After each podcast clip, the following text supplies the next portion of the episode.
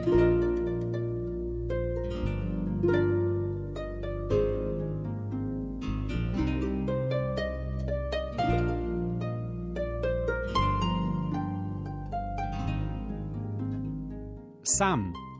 Zgodba neke družine na poti do diagnoze spektra avtistične motnje pri otroku, njenega sprejemanja in življenja z njo, pripravlja Barbara Fužir.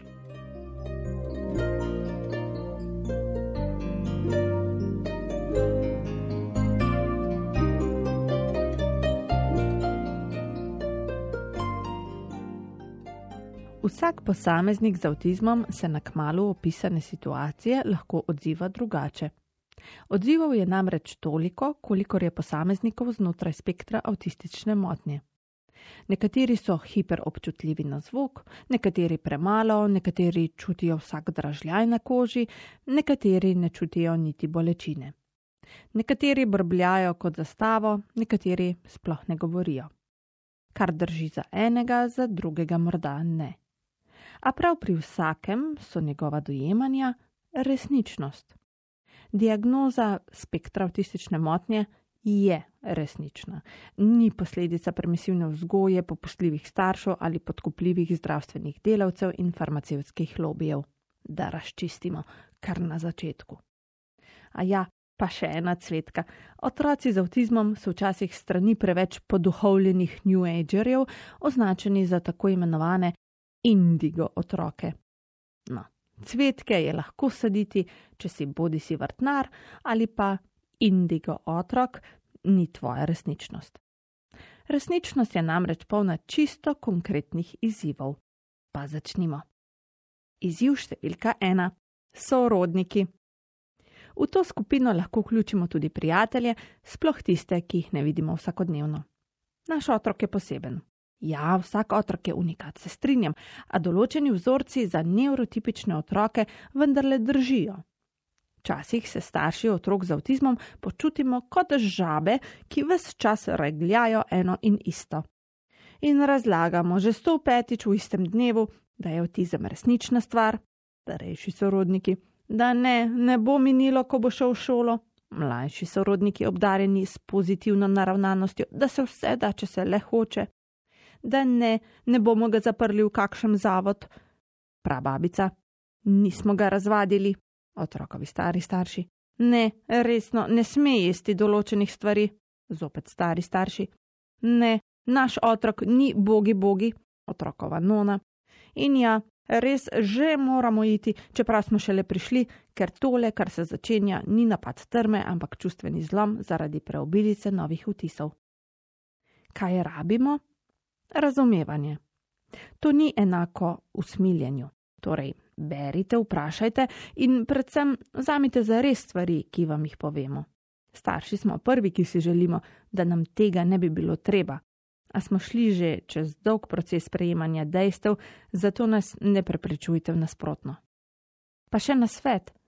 Govorite direktno otroku z avtizmom, čeprav vam morda ne bo odgovarjal ali vas gledal v oči in ne o njem pričo njega, kot da ga ni. To je do njega nespoštljivo. Izziv številka dve. Frizer. Če je frizer nova oseba, ki našega otroka ne pozna, ga morda sploh ne bo hotela striči. Težko je namreč striči otroka, če ta ni sekunde pri miru. Zgodilo se je že, da je frizerka striženje odklonila, kar je v bistvu najbolj pravilna reakcija, če se ne čuti, da bi ga lahko varno izvedla se pa najdejo, kot se včasih zgodi v frizerskih salonih, tam tudi tutologi, ki kar prekipevajo od vzgojnih nasvetov. Tako sem na primer slišala že predlog, naj sina na frizerski stol privežem in prilepim z ekstra močnim lepilnim trakom. Kaj rabimo? Prijaznega frizerja, ki se ne čuti hkrati še doktor logopedije, pediatrije in nevrologije frizerja, ki je ne mara pripravljen priti tudi na dom. Na srečo smo mi takšno super frizerko tudi našli.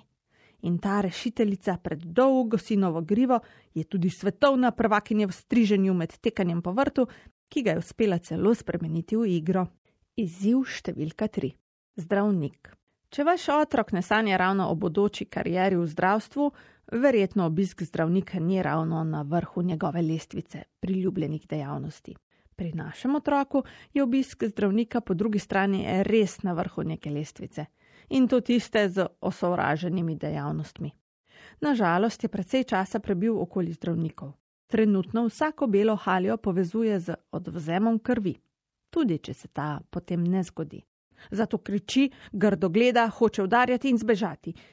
Oče in mama pa se vmes na petih mišic vsa prepotena opravičujeva zdravstvenim delavcem, ki se poskušajo zavarovati. Kaj rabimo? Potrpežljivost. Verjeli ali ne, takšen izbruh v resnici mine, ko sin vidi, da se ne bo zgodilo nič tragičnega. Razen, če je potrebno odzeti kri. Tisto je pač treba narediti čim hitreje in na to še hitreje zapustiti zdravstveno ustanovo. Na srečo je večina zdravstvenih delavcev že informiranih o delu z otroki s posebnimi potrebami. Pametnjakoviče vsake toliko, ki med sinovo stisko najde še čas, da z pozicije zdravstvene avtoritete krega starše, da kako ne obvladajo otroka, pa znava starša zdaj že prav fino umiriti in strezniti z dejstvi. Izziv številka štiri: zobozdravnik. Vem, vem, zobozdravnik je izziv pri vseh otrocih. Sama zase bi še vedno najraje vsakeč znova izbrala totalno anestezijo med posegi. Ali pa kar direktno umetno zobovje, pa da bo enkrat mir. Pri sinu se alergija na ljudi v belih uniformah poveže še z grozo pred bleščečo lučjo nad njim, in bog ne daj zvokom svedrov. V resnici ta problem še ni rešljiv. Kaj rabimo? Zaenkrat je sin prestal posege v ustih, ja, le v popolni anesteziji. Na kontrolah še vedno neobrzano kriči, čeprav nama se zdi, da vsako leto malo manj. Poslušalcem v čakalnici se verjetno zverinsko kričanje v ordinaciji verjetno še vedno zdi naravno zgrozljivo. Kaj rabimo? razumevanje. Kakšen sočuten pomežik med starši, sej bo. Izziv številka pet: rojstni dnevi. Pa naj bodo to rojstni dnevi otrok ali rojstni dnevi odraslih. Čeprav teh zadnje čase sploh ne praznujemo več in se družimo le še na otroških zabavah.